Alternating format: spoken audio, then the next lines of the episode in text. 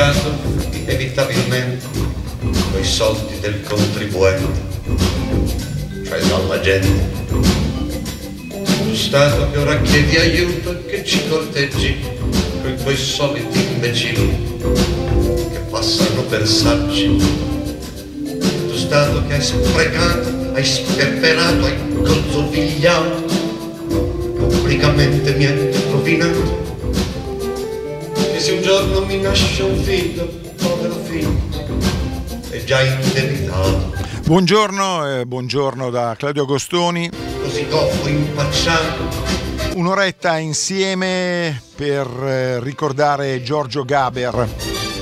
Davanti ai cittadini poi imbalzato che si domandano stupiti. Giorgio Gaber che se n'è andato 19 anni fa, come oggi. Lo stato così contorto e complicato per riempire un modulo, una scheda, un tabulato bisogna essere dei maghi, è quasi come fare un cruciverba. Giorgio Gaber che era nato a Milano 83 anni fa e che ci lasciò il primo gennaio del 2003, esattamente 19 anni fa. Che per avere 40 anni abbondanti di carriera, o meglio di carriere, perché Gaber ha avuto tante vite artistiche.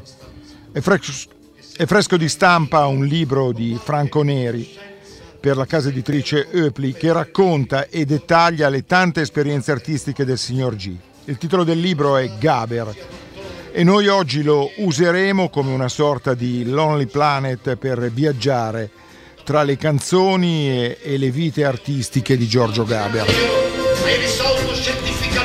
Abbiamo scelto come sigla il brano che abbiamo in sottofondo e Tu Stato, l'ironica e scanzonata ballata dedicata all'Italia di Tangentopoli, eseguita sul palcoscenico tendenzialmente con le luci a disegnare un enorme tricolore sul fondale. È una delle ultime canzoni di Gaber. eh, noi, eh, seguendo appunto, come abbiamo detto, il libro di Sandro Neri, partiremo dall'inizio, ma sentiamoci ancora uno scampolo di questa E tu Stato.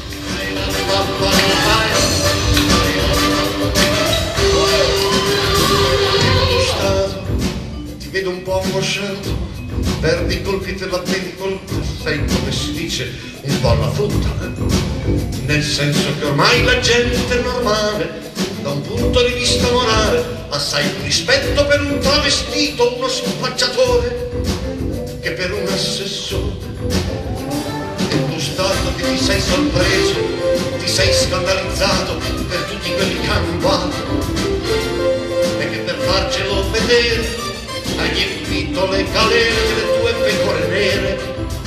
E noi che lo sappiamo non possiamo indovinare come va a finire perché è una cosa delicata e dolorosa per cui fra poco tutti a casa.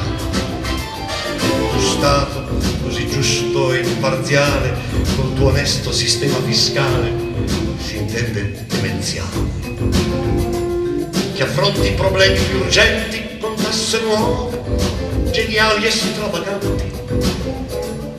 Ancora non mi è chiaro cosa ci fai del mio denaro, non vedo né ospedali o tribunali, ma solo allegri e spiritosi servizi sociali. Generalmente se uno paga e non ha in cambio niente, se non è proprio idiota, rivuole indietro la sua quota e tu Stato, inginocchiato e impaurito, sempre più incerto e cupo, che grida al lupo, al lupo! Sempre più depresso, sempre più codardo, te la sei fatta addosso per colpa del parordo lombardo! Lo Stato che tu sia ministro, politico, magistrato, ci avete rovinato mettendoci di fronte a una tragedia inaspettata e sconvolgente. E noi che lo vediamo, commedie agitate, per far pagare a noi 40 anni di cazzate. Ma la sola, la vera riforma delle istituzioni e che andiate tutti fuori dai coglioni.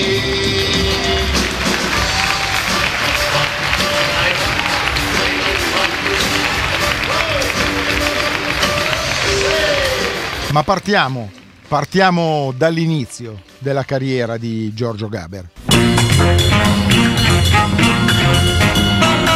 Giurami ami solo me, pupa non scherzare. Voglio il tuo amore sol per me, se no ciao ti dirò, pupa ciao ti dirò, pupa ciao ti dirò, ti dirò baba baciami ti lascerò. Solamente tu vivi nel mio cuore, tutto sei per me. E mi dispero quando penso che ciao ti dirò, pupa ciao ti dirò, pupa ciao ti dirò, ti dirò baba baciami ti lascerò. Quando senza amor solo resterò, tornerò da te. Ma non avrò parole, allora solo ciao ti dirò, pupa ciao ti dirò, pupa ciao ti dirò, ti dirò baba baciami ti lascerò. Ciao, ciao ti dirò, ciao, ciao ti dirò, ciao, ciao ti dirò, ciao, ti dirò, ciao, ti dirò, ciao, ti dirò, ti dirò, ti dirò baba baciami ti lascerò. Ti dirò baba baciami e ti lascerò. È l'autunno del 1958. La città è Milano e lo scenario un fumoso, chiassoso e affollato locale notturno nel centro città, il Santa Tecla. Rapetti, che allora aveva 24 anni e lavorava alle edizioni musicali Ricordi con il padre Mariano, un pioniere dell'industria della canzone, è appena sceso dalla lunga rampa di scale che dal bar porta alla sala da ballo, una sorta di cave parigina, nata quasi per caso e allestita dagli stessi musicisti che la popolano. Era un locale molto alla moda, ne parlavano tutti.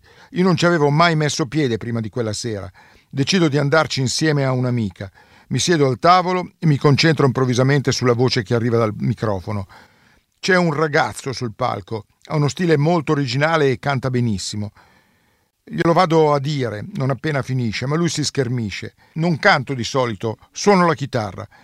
Ho cantato stasera perché la nostra cantante è malata, mi è toccato sostituirla.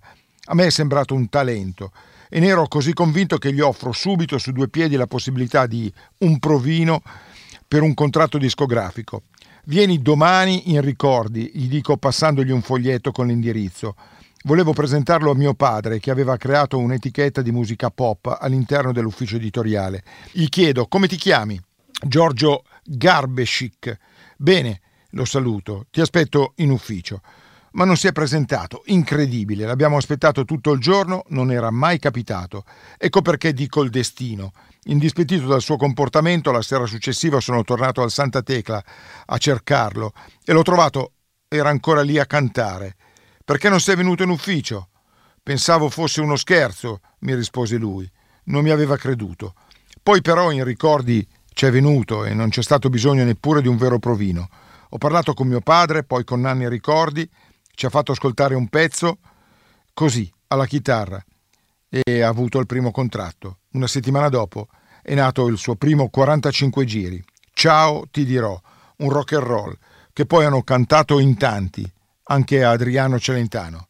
E noi, ciao, ti dirò, ce lo siamo appena sentito. Quella che ci ascoltiamo adesso invece si chiama Genevieve, un ritorno alle origini da Elvis Presley italiano, come il giornale americano Time etichettò Gaber nel numero del 9 marzo del 59, ma anche primo e significativo passo in avanti di un'evoluzione musicale che apparirà chiarissima con l'arrivo degli anni 60.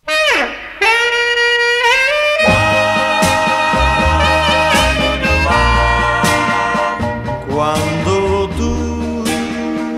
eri ancora là. Genevieve, solo allora la mia vita ignorava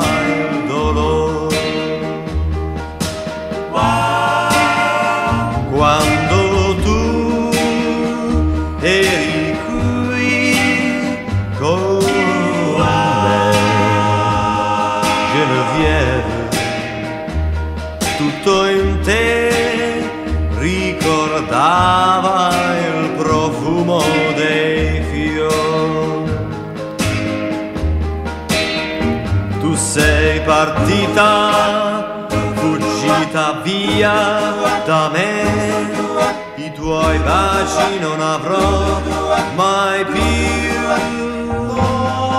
i tuoi occhi, la tua bocca, mai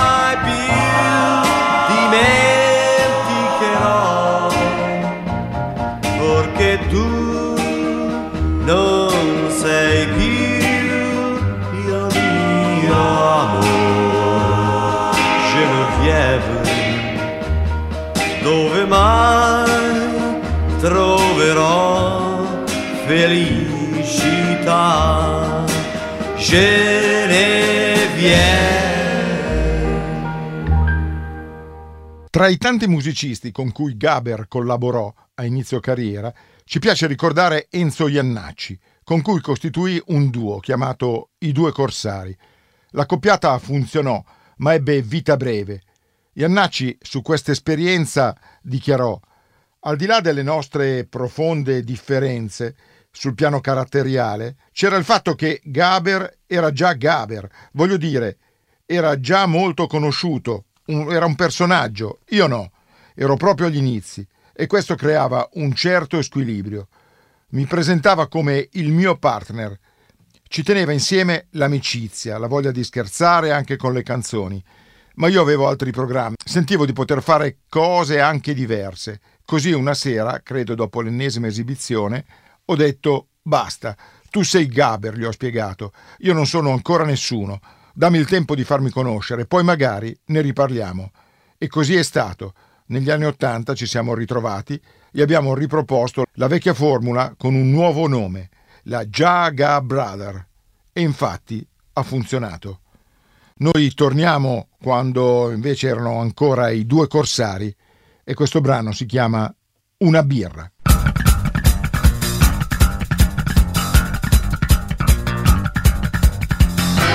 Gradi e mezzo all'ombra, non piove più da 20 giorni. E non c'è un alito di vento. Caldo, tanto caldo, quanta sete, ya, ya, ya, portaci da bere, uno shot di birra, ma presto portaci da bere, uno shot di birra, ma fredda con o senza schiuma, scuro, chiara, ma che sia una birra. Una birra, please! Oh yes, il sole picchia sulle strade, non c'è più verde nei giardini, termometro impazzito. Caldo, tanto caldo, quanta sete, ya, ya, ya. Portaci da bere, uno shot di birra, ma presto portaci da bere, uno shot di birra, fredda con o senza schiuma, scuro, chiara, ma che sia una birra. Una birra, please! Oh yes. Portaci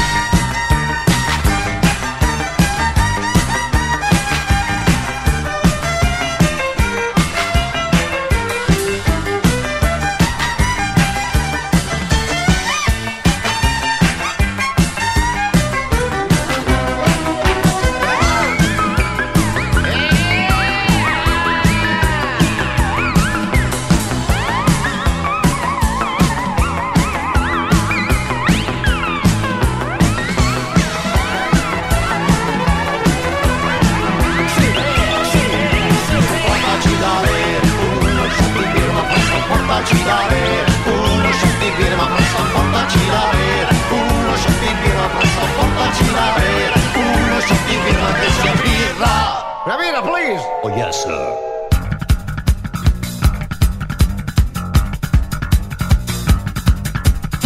Il sole picchia sulle strade, non c'è più verde nei giardini, e il termometro è impazzito. Tanto caldo, quanta sete, ya, ya, ya. Portaci da bere, uno shot di birra, ma presto portaci da bere, uno shot di birra, ma fredda con o senza schiuma, scuro, cara, ma che sia una birra. Una birra, please! Oh yes sir. Birra. Quella del 1962 è l'estate di Trani a Gogò, un nuovo 45 giri che Gaber firmò con eh, Simonetta. Era una istantanea sul genere di quella scattata nel celeberrimo bar del Giambellino. Mentre sono di gran moda i whisky a go-go, si legge sulla novella, la canzoncina ci fa riscoprire le ben più pittoresche e divertenti osterie, in milanese trani, dove non si tracanna whisky, ma del buon Barbera. Si ballano ancora il tango e la polca e c'è la vecchia zitella che cerca l'amore. Seconda traversa a sinistra nel viale, ci sta quel locale abbastanza per male che chiamano Trani a Gogò.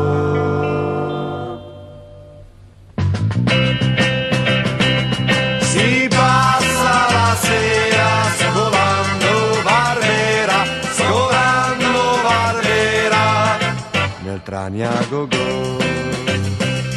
C'è un vecchio barista dall'aria un po' triste che si gratta in testa, poi serve i caffè e un toast a me nel Trani a Gogò. Ci sono quattro dischi, due tagli, una polka, un'antica mazurka, due mosci foxtrot e il twist non c'è nel Trani a Gogò. Si passa la sera scolando Barbera nel Valpolicella la vecchia zitella cerca l'amor nel Trani a Gogò. La, la, la,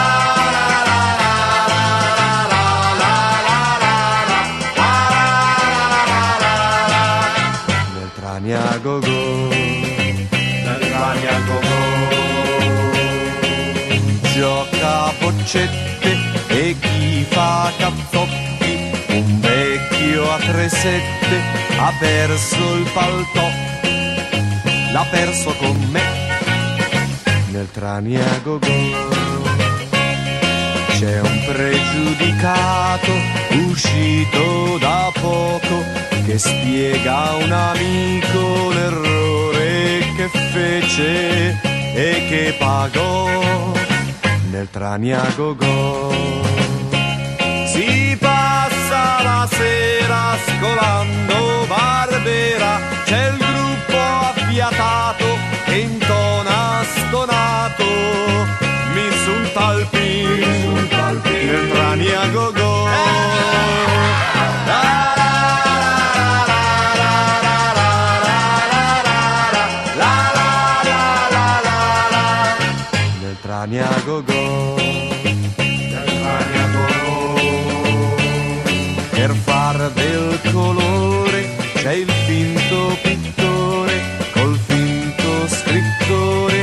parlan di sé tra sé e sé nel Trani a Gogò. C'è il tipo che in pista non sbaglia mai un passo, è un mezzo califfo, peccato che zoppo, chissà se no, nel Trani a Gogò. Si passa la sera scolando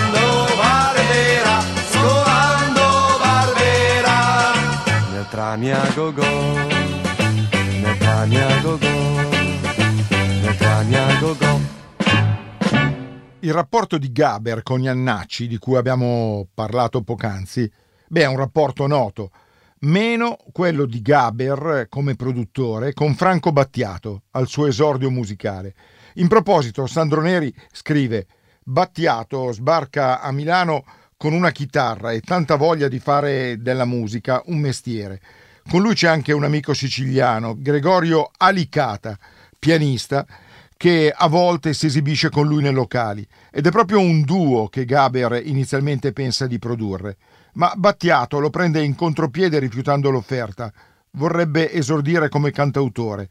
Scrivevo canzoni di protesta alla Bob Dylan, perché quella era l'epoca. Giorgio mi aveva procurato un provino alla ricordi e io, per l'occasione, avevo scritto una canzone dal titolo Vent'anni fa nel Bengala. La proposta dei discografici era di inciderla come un duo vocale. Il contratto era stato preparato all'istante, ma io avevo preso tempo fra lo stupore generale. Ci ho pensato tutta la notte e alla fine ho detto no. Non mi andava di esordire in coppia. non perché non stimassi il mio amico e compagno d'avventura, ma perché appunto cercavo una collocazione diversa sulla scena, più da cantautore. Quando ho detto che non avrei firmato, Giorgio è rimasto sconvolto. Ma come? È il primo contratto che ti arriva. Poi ha capito, tanto che il mio primo 45 giri l'ha prodotto a spese sue, in collaborazione con Giorgio Casellato, che ha curato anche gli arrangiamenti orchestrali. Mi ha aiutato ad entrare alla Jolly, l'etichetta per la quale incideva anche Nicola Di Bari, e che pubblicò La Torre, il mio primo singolo con la produzione di Giorgio Gaber. Da quell'esperienza puramente professionale si è poi sviluppata fra noi un'amicizia sincera, fatta di affetto, voglia di confrontarsi su tutto, chiacchierate che duravano fino all'alba. E noi ora, qui a Radio Popolare, in questa trasmissione dedicata a Giorgio Gaber, ci ascoltiamo La Torre, il brano che Gaber produsse per un giovane Franco Battiato.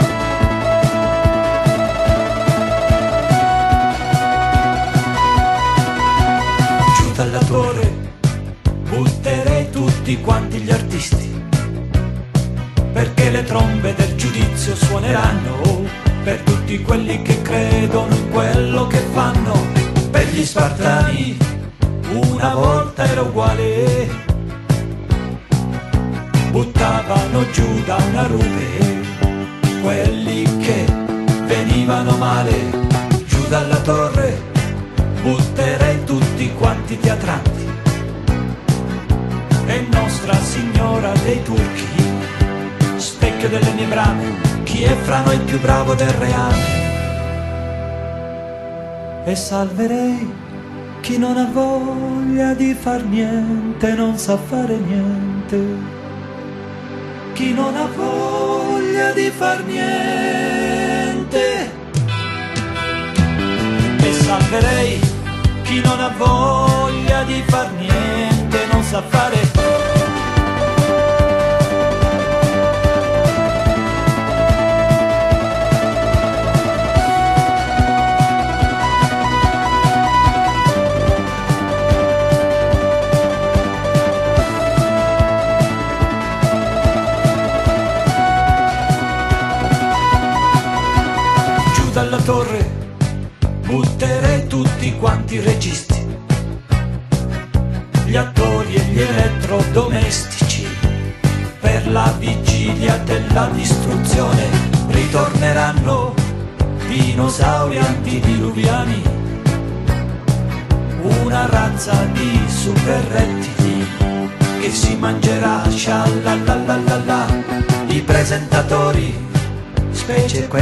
creativi che giocano ai quiz elettronici. Si mangerà chi fa ma non sa quel che fa. Si salverà chi non ha voglia di far niente, non sa fare niente. Chi non ha voglia di far niente. Si salverà voglia di far niente, non sa fare.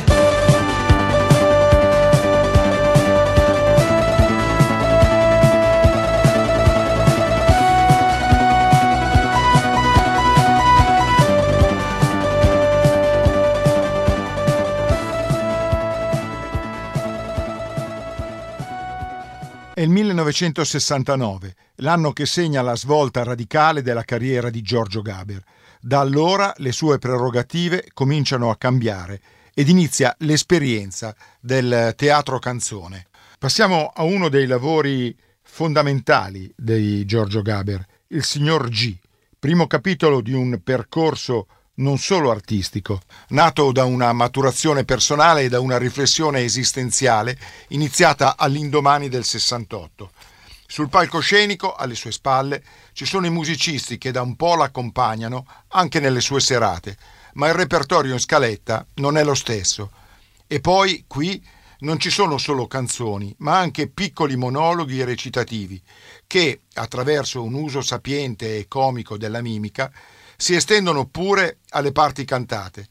G sta per Gaber, ma anche per gente, perché la storia che si dipana sul palcoscenico è quella dell'uomo comune, il signor G, per dirla con lo stesso Gaber. È un discorso più che un personaggio, un discorso che mi sono accorto di aver fatto inconsciamente scrivendo delle canzoni. Come è iniziato quel discorso? Gaber lo racconta nell'aprile del 98 a un incontro organizzato a Milano per presentare un libro del suo amico Mario Capanna, leader del movimento studentesco del 68. Mia moglie studiava cinese e russo all'università statale e io andavo qualche volta a prenderla. Avevo un'auto molto grossa, molto visibile, come appunto si usava allora per quelli che facevano la televisione. E quando entrai la prima volta nel famoso baretto dell'università, nessuno contestò questo mio essere, questo mio presentarmi in maniera molto consumistica.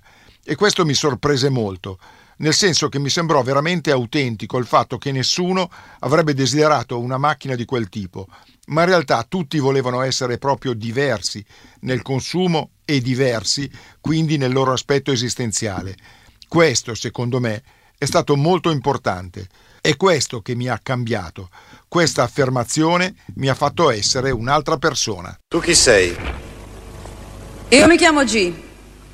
Io mi chiamo G. No, non hai capito. Sono io che mi chiamo G. No, sei tu che non hai capito, mi chiamo G anch'io. Ah, il mio papà è molto importante. Il mio papà no. Il mio papà è così ricco che cambia ogni anno macchina, villa e motoscafo. Il mio papà è così povero che non cambia nemmeno idea. Il mio papà guadagna 31 miliardi al mese, che diviso 31 che ci sono giorni che ci sono in un mese fa un miliardo al giorno.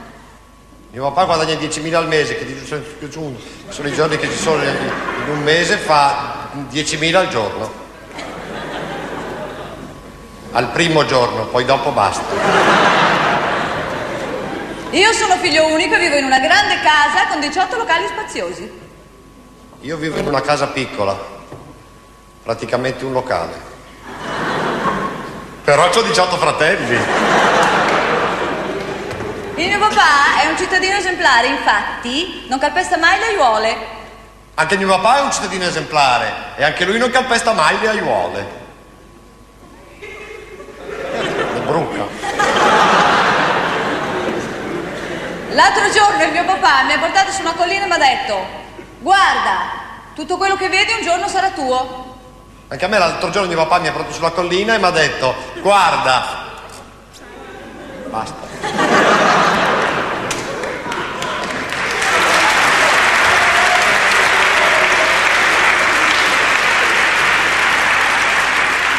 A mio papà piacciono Frank Sinatra e Ella Fitzgerald. Il mio papà una volta ha toccato Arietta Berta. Al mio papà piacciono molto le canzoni di Gaber. Figurati al mio. Era un'originale versione del signor G dove con Gaber eh, avrete riconosciuto la voce di Mina. Il cammino di Gaber eh, in quegli anni prosegue su un itinerario che l'avvicina ai più celebri chansonnier francesi, alcuni dei quali va personalmente ad applaudire con Ombretta Colli nei teatri parigini. L'accostamento naturale è al belga Jacques Brel, da cui attinge per Che bella gente e per il refrain dei borghesi. Les bourgeois sont tous des cochons, plus ils deviennent vieux plus ils deviennent cons, che eh, diventa qui i borghesi sono tutti dei porci, più sono grassi, più sono lerci. C'è poi chi vede in brani come La Chiesa si rinnova un anticlericalismo alla Georges Brassens e chi accosta i temi più malinconici di Gaber al Serge Rejani di Ma Solitude. Quando ero piccolo non stavo mica bene, ero anche magrolino avevo qualche allucinazione.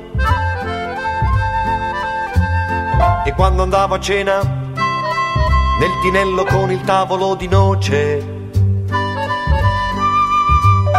ci sedevamo tutti e facevamo il segno della croce. Dopo un po' che li guardavo, mi si trasformavano. I gesti preparati, degli attori, attori consumati che dicono la battuta e ascoltano l'effetto. E io ero lì, come una comparsa. Vivevo la commedia, anzi no, la farsa. E chissà perché, durante questa allucinazione, mi veniva sempre in mente una stranissima canzone.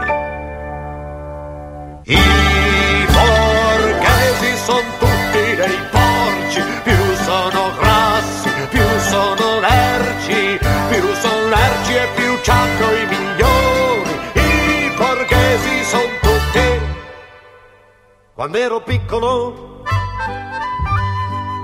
non stavo mica bene. Ero anche molto magro. Avevo sempre qualche allucinazione. E quando andavo a scuola mi ricordo di quel vecchio professore. Bravissima persona che parlava in latino ore e ore. Po' che lo guardavo, mi si trasformava. Sì, la bocca si chiudeva stretta, lo sguardo si bloccava, il colore scompariva. Fermo, immobile, di pietra. Sì, tutto di pietra. E io vedevo già il suo busto davanti ad una aiuola con su scritto Professor Malipiero, una vita per la scuola. E chissà perché, anche durante questa allucinazione, mi veniva sempre in mente una stranissima canzone. I borghesi sono tutti dei porci, più sono grassi, più sono lerci, più sono lerci e più c'hanno i migliori. I borghesi sono tutti. Adesso che son grande, ringrazio il Signore. Mi è passato ogni disturbo, senza bisogno neanche del dottore. Non sono più ammalato, non capisco cosa mi abbia fatto bene.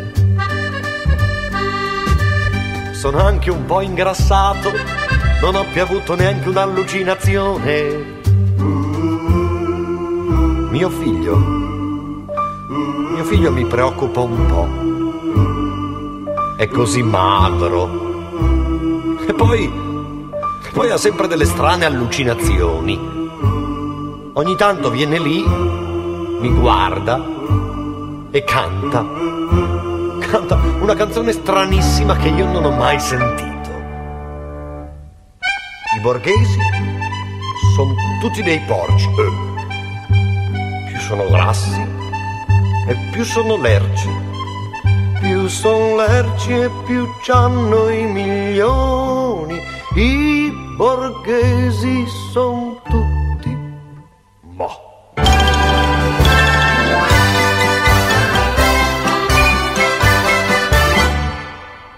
L'occhio di Gaber non guarda alle appartenenze politiche e agli schieramenti di bandiera. Il discorso, anche se ancora tutto da sviluppare, tocca già i nodi dell'integrità e della concretezza, che continueranno a tener banco per molti anni. Lorenzo Arruga dichiarò L'intento era di togliere le definizioni degli atteggiamenti, che erano un po' il contrario del modo di essere di Gaber, cioè il riconoscersi nei gesti, nelle cose concrete, e da questo capire dove sta l'autentico.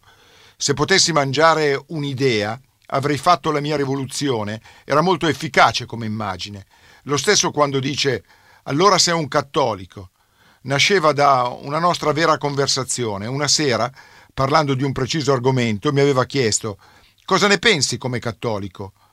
Non come cattolico, come un cattolico, gli avevo risposto. Per capire l'importanza, tutt'altro che sfumata, che un distinguo come questo poteva avere all'epoca, basti pensare a quanto stava avvenendo. Il rapporto Khrushchev aveva diviso il Partito Comunista, la democrazia cristiana era spaccata su grandi temi, persino la Chiesa, specie in Italia, era dilaniata.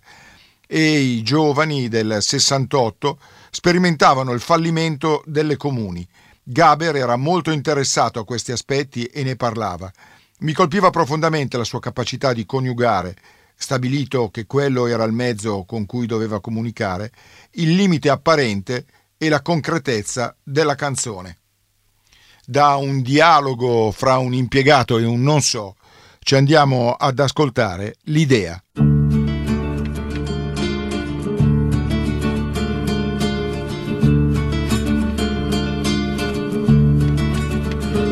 Un'idea, un concetto, un'idea finché resta un'idea è soltanto un'astrazione. Se potessi mangiare un'idea avrei fatto la mia rivoluzione. In Virginia il signor Brown era l'uomo più antirazzista. Un giorno sua figlia sposò un uomo di colore lui disse bene, ma non era di buon umore. Ad una conferenza di donne femministe si parlava di prendere coscienza e di liberazione. Tutte cose giuste per un'altra generazione.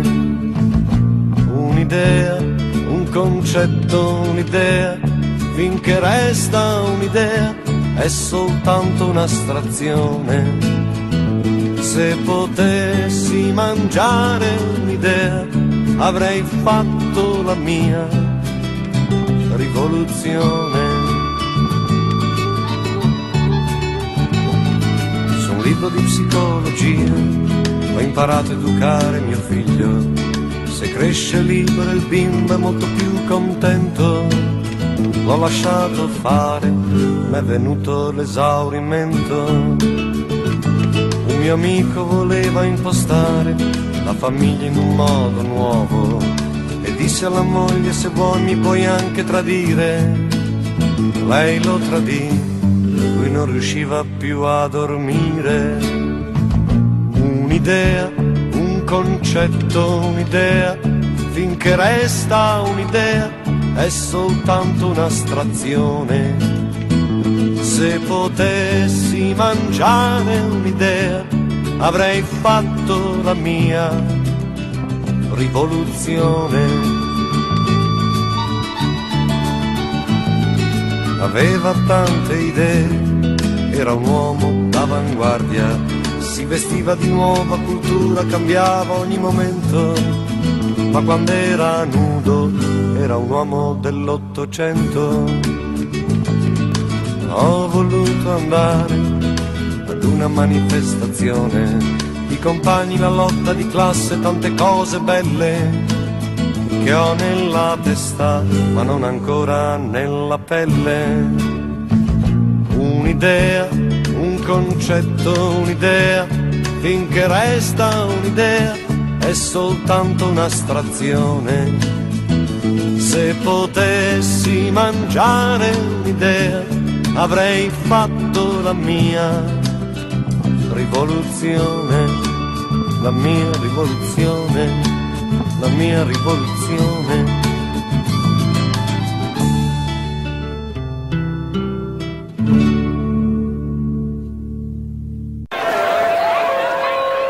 Santiago del Cile, 11 settembre 1973. L'esercito cileno assalta il palazzo presidenziale e prende il potere. È l'inizio della dittatura militare di Augusto Pinochet. La notizia del colpo di Stato che rovesciò il primo governo democraticamente eletto in Cile sorprese Giorgio Gaber in via Barletta negli studi di incisione Fonorama di Milano. Gaber era impegnato con i tecnici e i musicisti nella registrazione dei brani scritti durante l'estate per il nuovo spettacolo teatrale. Un testo di svolta, più maturo di dialogo e più marcatamente figlio delle letture che da un po' l'assorbivano eh, completamente, assorbivano anche l'attenzione di Luporini. Si intitola Far finta di essere sani, come il brano che apre l'album in lavorazione in quei caldi giorni di settembre. Mercoledì 12, prima giornata di registrazione, è quasi impossibile concentrarsi sulle canzoni. Difficile immaginare qualcosa di più urgente che non ascoltare i radiogiornali. Quanto avvenuto in Cile era sconvolgente, ricorda Sergio Farina, chitarrista e per dieci anni collaboratore di Giorgio Gaber in studio. Non riuscivamo neppure a capire se il golpe fosse stato portato a termine o fosse stato bloccato all'ultimo. Giorgio era turbato, pensieroso e per questo interrompeva il lavoro sul disco non appena la radio che avevamo acceso in studio diffondeva qualche notizia. Ascoltava attento e silenzioso ogni parola. L'appuntamento in sala di registrazione per Giorgio, stavolta, era particolarmente importante. Nella stagione teatrale alle porte, sul palcoscenico, non avrebbe più avuto come in passato il gruppo guidato da Casellato, ma solo i diffusori stereofonici collegati al registratore Revox. Niente musica dal vivo, ma basi registrate su cui cantare per privilegiare la forza teatrale del testo e le affinate capacità interpretative rodate durante le molte repliche di dialogo. Gaber era pronto per un nuovo salto e si preparava a spiccarlo, decidendo di affrontare il pubblico completamente solo sulla scena, con l'ausilio al massimo di una chitarra acustica. Da far finta di essere sani, ci andiamo ad ascoltare proprio il brano che dà il titolo a questo spettacolo. Vivere, non riesco a vivere, ma la mente mi autorizza a credere che una storia mia, positiva o no, è qualcosa che sta dentro la realtà.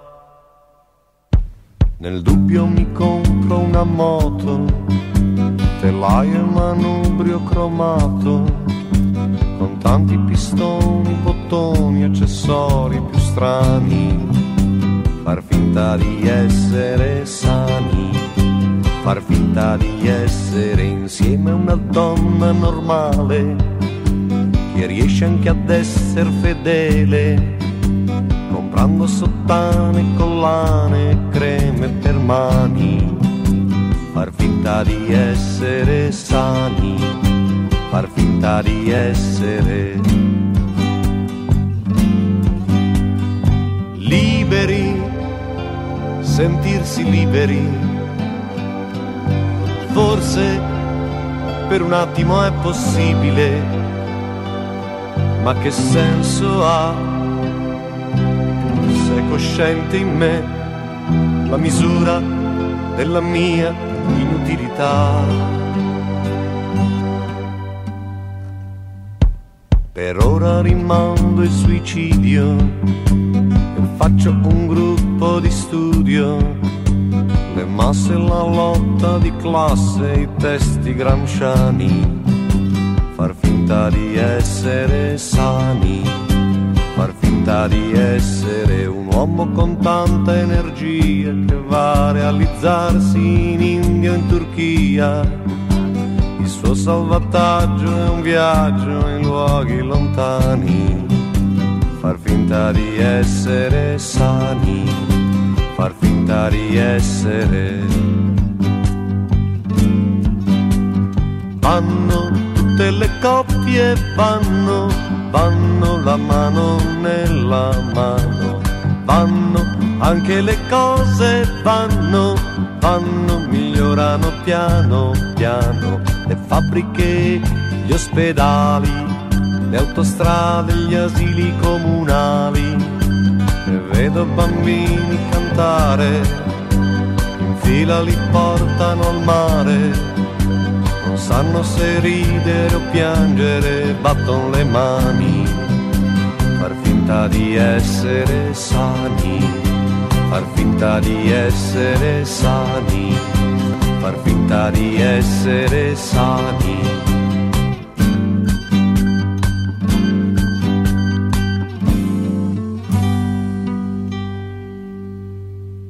Il 1974 è l'anno di Anche per oggi non si vola. È un anno difficile, di forti tensioni. Al terrorismo di destra si è aggiunto quello di sinistra. Con il rapimento del giudice Mario Sossi, le Brigate Rosse hanno alzato il tiro. Il 10 maggio, in pieno sequestro, una rivolta nel carcere di Alessandria causa sette morti e 14 feriti. I brigatisti creano colonne in Veneto, a Torino e a Milano e il 17 giugno, per la prima volta, sparano per uccidere. Vittime due iscritti al Movimento Sociale di Padova. Lo Stato reagisce con le leggi speciali. Incappare in un posto di blocco non è piacevole neanche per un artista di successo. Casellato racconta: Giorgio l'ha testato sulla sua pelle. Una notte che tornavamo a Milano, ancora in pieno tour. La mia Alfa 2000 aveva i fari posteriori guasti. Così avevo chiesto a Giorgio Gaber e a Gianfranco di seguirmi con la Citroën, viaggiando quasi attaccati a me. Vedo in lontananza un posto di controllo della polizia. Tocco il freno per fare accendere gli stopper dietro e nascondere che sono senza fari. Gli agenti abbassano la paletta e ci fermano. Entrambe le macchine. Non c'è molto da scherzare, mitra alla mano, ci ordinano di scendere, ci perquisiscono, ci chiedono di restare immobili, in piedi di fronte alle nostre auto, con le mani ben appoggiate sul tettuccio. Non so se avessero o meno riconosciuto Gaber. Forse i suoi capelli un po' lunghi non l'hanno aiutato. Di certo l'episodio, per quanto banale, lo turbò molto. La repressione, lo stato di polizia erano temi di cui parlavamo spesso. Dello spettacolo Anche per oggi non si vola, ci ascoltiamo I cani sciolti, dedicati ai giovani non del tutto integrati nel movimento. Facevamo il tifo per loro, confessò una volta Luporini. L'uomo è un animale socievole.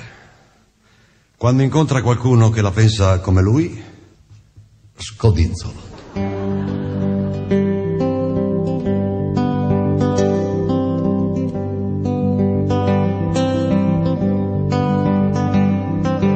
Soli non si può far niente.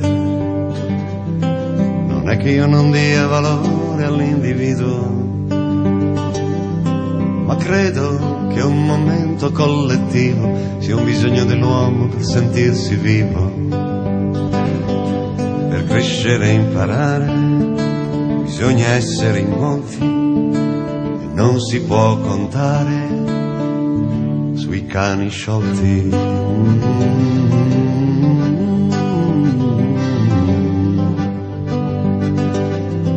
Da soli non si può far niente giusto trovare una propria appartenenza, un fondersi di idee e di intenzioni per distruggere un mondo di corruzioni. Per poter ricominciare ci vogliono nuovi volti e non si può contare sui cani sciolti.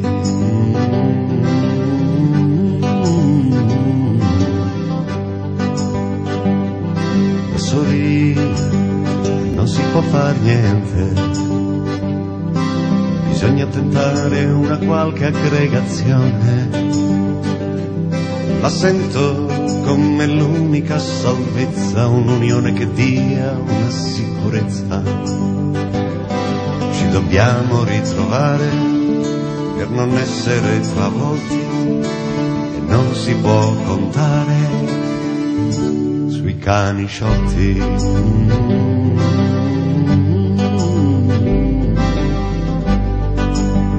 Ma i cani sciolti, un po' individualisti, po' anarcoidi, sono gli ultimi utopisti. Purtroppo non si accontentano delle elezioni e dei partiti e delle coalizioni, ne hanno pieni i coglioni non ce la fanno a delegare se non si sentono coinvolti, sono proprio allergici al potere. I cani sciolti, i cani sciolti, uh, i cani sciolti, uh, i cani sciolti.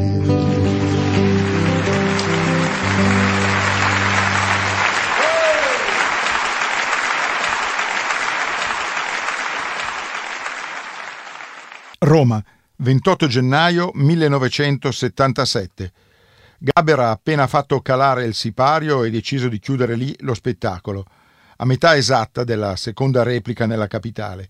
Il palcoscenico è quello del Trianon, il cineteatro di quartiere del Tuscolano, che solo la precedente stagione aveva visto affluire per Giorgio almeno 30.000 persone in poche settimane. Anche stavolta, in realtà, se ne prevedono altrettante, solo che riuscire a presentare lo spettacolo sembra un'impresa impossibile, snervante e a tratti drammatica, come accaduto quella sera con la decisione della polizia di entrare e presidiare il teatro e con la scelta di sospendere la rappresentazione per motivi di sicurezza. Il recital è Libertà obbligatoria, il più complesso e maturo lavoro della coppia Gaber-Luporini fin qui presentato. Quello che sembrava fosse un inarrestabile processo rivoluzionario sul piano delle coscienze, prima ancora che su quello storico e politico, scriveranno anni dopo nelle note del CD, comincia a mostrare i suoi limiti, le sue incertezze, i suoi tentativi un po' patetici di nascondere contraddizioni sempre più evidenti. A Roma il signor G lo sta toccando con mano. A sette anni dal suo primo tour nei teatri è costretto per la prima volta a interrompere le recite. I tentativi di scendere a patti con i contestatori, i cosiddetti autoriduttori, sono falliti nonostante gli sforzi da parte di tutta la compagnia. Casellato ricorda che i problemi, in verità, erano nell'aria. Avevamo già fatto i conti con gli autoriduttori, gruppi della sinistra estrema che al grido La musica è di tutti pretendevano di entrare agli spettacoli senza pagare già a Verona e a Mestre poche settimane prima. In Veneto si erano registrati anche piccoli tafferugli, qualche schiaffone volato tra chi pretendeva di espropriare la poltrona e chi invece voleva soltanto assistere allo spettacolo per il quale aveva pagato il biglietto. A Roma però tutto era drammaticamente più difficile. Quei ragazzi non volevano solo entrare gratis, volevano creare tensione e sfruttare l'evento per portare avanti la loro causa di antagonisti del sistema. Vi ricordavo che lo spettacolo è libertà obbligatoria, quello che eh, portava in giro in quegli anni, eh, il 77, Gaber, e eh, una perla di, eh, questo spetta- di, questo spettacolo è Le elezioni, un raffinato sberleffo della democrazia rappresentativa, tratteggiato a pennellate leggere come un quadro, o il suono dei violini che lo colora. Ascoltiamocelo. Quando uno è al massimo del pessimismo, della disperazione, a parte il compiacimento che è sempre lì in agguato, c'è come una specie di tendenza a risorgere, a credere alla preziosa sensazione che la nostra vita possa migliorare. Non so se essere contento o diffidare dei momenti in cui mi riprende la fiducia.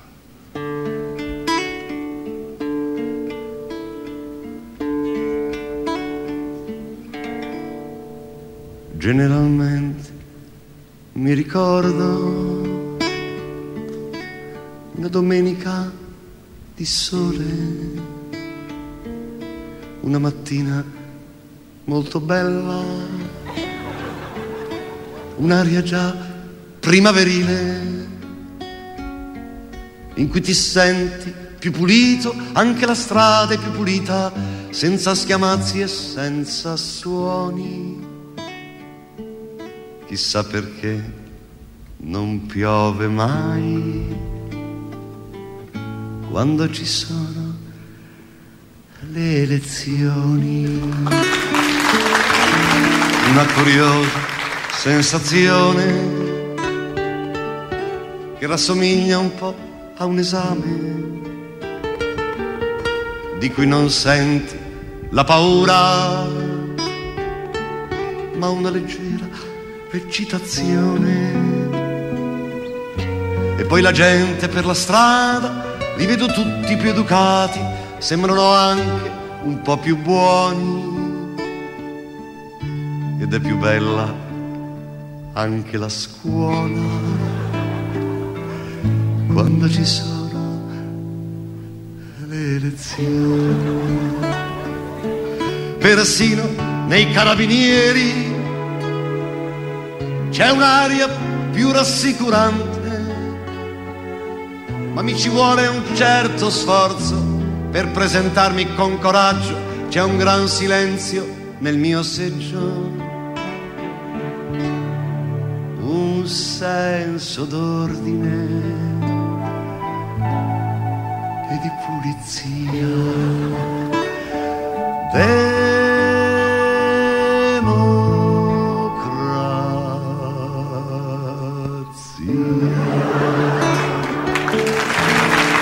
Mi danno in mano un paio di schede e una bellissima matita, lunga, sottile, marroncina, perfettamente temperata. E vado verso la cabina volutamente disinvolto per non tradire le emozioni. E faccio un segno sul mio segno. Come sono giuste le elezioni. È proprio vero che fa bene po' di partecipazione con cura piego le due schede e guardo ancora la matita così perfetta e temperata. Io quasi quasi me la porto via. Democrazia.